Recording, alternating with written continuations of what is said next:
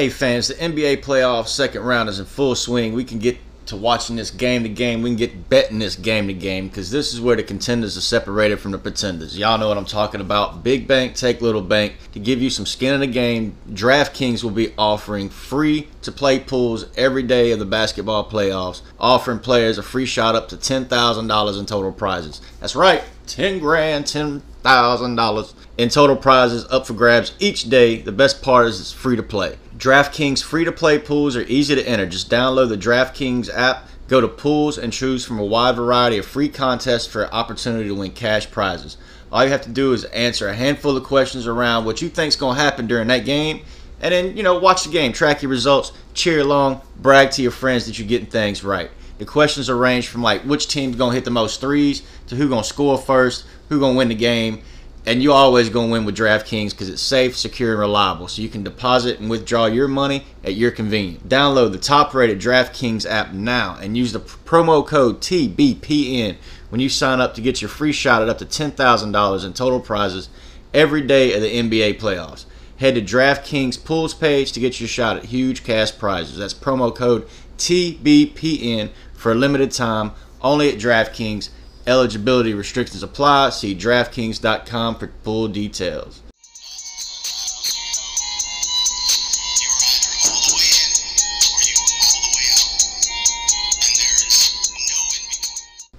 Hey, New Orleans Pelicans fans, welcome back to the Protecting Nest podcast with the unfiltered dunks coming from your man Dodson, writing over at Forbes covering New Orleans Pelicans, the Saints, a few other things around New Orleans. I mean, even Coach Rory, Coach Dumas, what they've been doing.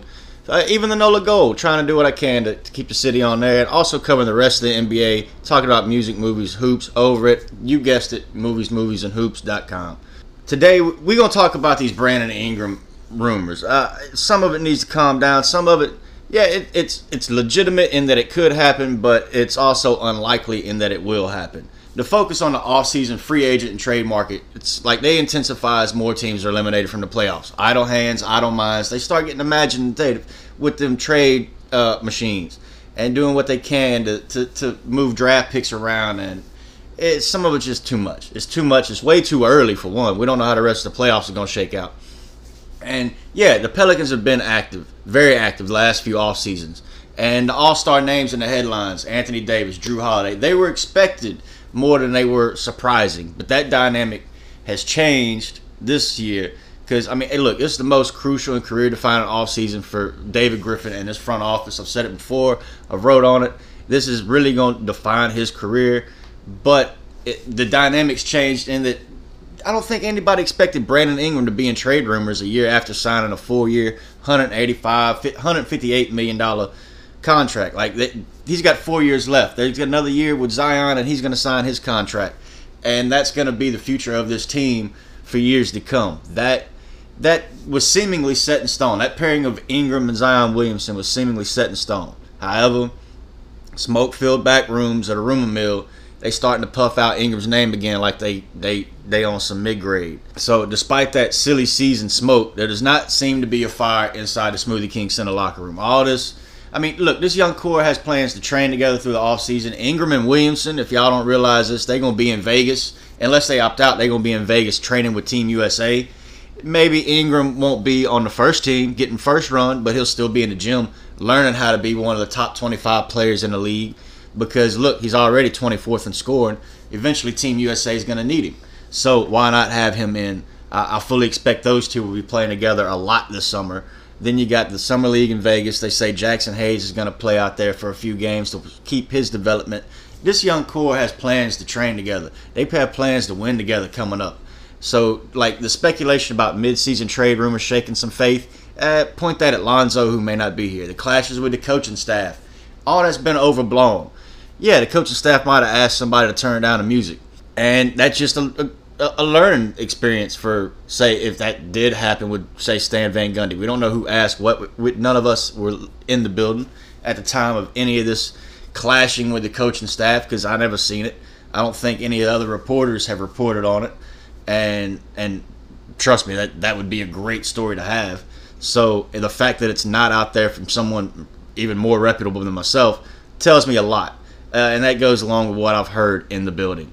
Uh, that's just a you know personalities clash. You learn about each other. You learn how to go about it, and the coaching staff can learn. You got offices. That's his office. You don't come into his office and and, and play with his radio. Go to rush hour. It don't matter who you are. You don't mess with a black man radio. Even if he does know how to speak Spanish by the end of the third, second movie, whatever. Anyway, look, Ingram explained his relationship with Van Gundy. It wasn't the same as Alvin Gentry. It wasn't. It wasn't the same as Coach K. All these coaches are different. It couldn't have been the same. Their playing styles were as different as their coaching personalities. Look, Ingram said of Van Gundy, it was his first year together. Different coaching style than he was used to seeing. Uh, he was able to learn a lot of things from this year and learn what he was all about. And that what he's all about is winning. He's talking about Stan Van Gundy again he had different messages than everybody else, and Ingram went into how Van Gundy's way more detailed than any other coach he's ever had, and I think. I think that's one of the only ways Ingram gets traded is if he decides he, he he's not interested in that attention to detail. And I do not think that's the kind of personality and character of a competitor he is, despite the stoic, laid back type of guy we see in in his social media posts, in his press conferences and is just you know you, are not going to get that man worked up over something that don't matter. And most of these questions and, and some of the stuff it just don't matter. And ingram said he even said trying to get all of his information and made him a better team. The communication was going to be really good for the team next year because covid they didn't have practice time. They didn't have meeting time. And the fact that this team just throw more out van gundy's philosophy throw more at them than they can handle especially this year. And if we fall short so be it uh, it's better to have a top four lottery pick, possibly, than to ma- make the play in and play a game or two or, or get swept in the first round. Uh, th- this team wasn't going to make that much noise in the playoffs as constructed. So why not do what's better for the team this year going forward? So Griffin has all the leverage if he did decide to entertain an offer for Ingram for, for another All Star. Again, however unlikely that scenario may be. Ali Kosel touched on this when the betting odds come out for the teams to land some of these stars, the Beals, the CJs, the Dames. Eh, the Pelicans aren't on that list for a reason. Ingram's not on the table. Davis and Holiday were ending the near their ending the end of their nearing the end of their contracts. Jesus, I can't talk today. Thinking ahead with their legacies, championship aspirations in mind. Just a year after signing Ingram to five-year, 158, this front office is committed to building around like the most dynamic young duo and possibly the most dynamic backcourt in the league. I've, me and Charles LaRocca, we we talked about Ingram at the two and point Zion. And I think a lot of the defensive stuff goes away once Ingram's just got that much more size on his man. And Ingram is primarily focused on improving his defense, becoming a better leader next season. He talked about it last year, but you have to learn from that. Last year he had Jrue, so he got to watch his first year coming out. You don't want to just step into it all. Oh, I'm the big man. You can't do that as a as a leader. You cannot just jump in there and assume a position with more bravado or in a way that just not befitting your personality. So Ingram had to learn that. Uh, I get a lot of that from listening to the Jocko Willink podcast. That that's a great thing for leadership and learning on how to deal with overachievers, underachievers, and, and then getting the best out of the team no matter what you got and I think this team will get the best out of each other going forward. Ingram said he thought this year was a learning experience, figuring out how to win basketball games. They figured out how to get leads.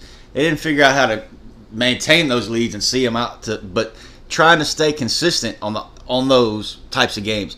That they they felt what inconsistency look look felt. They they know it hurts to get that much of a lead and then hop on the bus with a loss. So they had to take that. The core of this team could be consistently good to great, but they still got to make several roster upgrades to contend for just to contend for a playoff spot next season. And they're trying to solidify the lineups around Ingram and Williamson for years, not ship Ingram out for a more established veteran who would be on a shorter contract. They're probably not going to sign a contract extension if we did bring just one All Star in for Ingram because they don't know what William, Zion Williamson is going to do. So in that case, what I'm hearing is New Orleans would have to have everything lined up to bring in two All Stars, not just one. If Ingram departed, again, however unlikely that may be, and at least one of those All Stars will have to commit to at least a two to three year contract extension. Maybe not four, but eh, maybe that third one has a player option. But they're going to have to tack on some years, much in the same way that Steven Adams tapped tapped on some years. Like from what I'm hearing, an Ingram in hand for four seasons is better than two wishful thinking rentals that don't fit this sustained championship culture timeline that David Griffin's been charting out since the day he was hired, since the day he started thinking about coming in for an interview. And and there's good reason to see why. Ingram's offensive style fits with both Williamson's game and the team's contention timeline. Ingram had a career high in assists, almost five. He had the same amount of points, almost 24. He since coming to New Orleans, he's went from 60 something percent to 88 percent and being in the top 20 in in free throws among players that have shot like 150. I think Chris Paul tops that list. Lonzo shot less than 100. So there's going to be some players that maybe have a better percentage, but by volume, they're just not as valuable. And that's, again, just the offense. Getting the team in the best position as a leader starts with leading by example on the defensive end. Ingram acknowledged this, saying the goal next season is to have the mindset of trying to be a killer on the offensive and defensive end, knowing that most games he's got a mismatch again on both ends and to take advantage of it. On defense, he's got to eliminate some of them letdowns. He's got to be better. He's got to use his length. But for all intents and purposes, the front office, the coaching staff, they all think he had a great year. He learned a lot. They see everything they want to do with Williamson and Ingram only getting better next season. They only got to implement a little bit of it this year. So so I just y'all we got to put these rumors aside unless something major happens to get two All Stars. I don't see Ingram leaving. And and the fact of it is, with Eric Bledsoe, Lonzo Ball, Adams, we've got enough contracts on this roster to bring in CJ, Bradley Beal, Dame, Kemba Walker, if we really want to go that route, which I don't think we do. Uh, Miles Turner, Sabonis, whoever Oladipo, whoever wants to leave Indiana or Minnesota, we could we could shine Chicago we could sign and trade for any of those players using Lonzo and still have Adams and Bledsoe to send out in another trade. We don't have to get rid of Ingram, and we could still bring in two All Stars, depending on what kind of contract they'd signed. So we don't have those Rose rule five years sign and trade. You know, we'll get into the cap CBA later, but that that is how I feel about the Ingram stuff. That's what I'm hearing from the team. I'm gonna come back later with a full breakdown. I finally got to sit down and and and go over the whole NBA roster for everybody that's not in the playoffs and who the Pelicans could target, how they could target them, whether they would want to target them, why they should be in trade offers or rumors, or, and why not, and why they all fall short of getting in, in, included. So, Pelicans fans, that's been a quick 15 minutes. I hope y'all enjoyed y'all's weekend. We got a lot of stuff coming up, a lot of summer ball. I seen Coach Dumas, Coach Rory, Coach Micah out at Bonneville. They've all got summer programs that are just banging. They, they can't chase the kids out the gym. So it's it's lovely to see. This weather's been lovely. I hope you love this minute with me. Please give us a five star review. Check us out over at the Forbes Archive for the for the latest on the Pelicans and for everything else. Head over to Music, Movies, and Hoops. Uh, might find something you like. Might find something new. Either way, thank you when you do. And don't forget to Delvin Breaux book signing this weekend. Look, that'd be make a great Father's Day gift for a Saints fan, that just it's a great story. It's a great cause. It's a great man, and it's a great way to get out and enjoy your weekend. So, till next time, thanks again, Pelicans fans. Stay safe.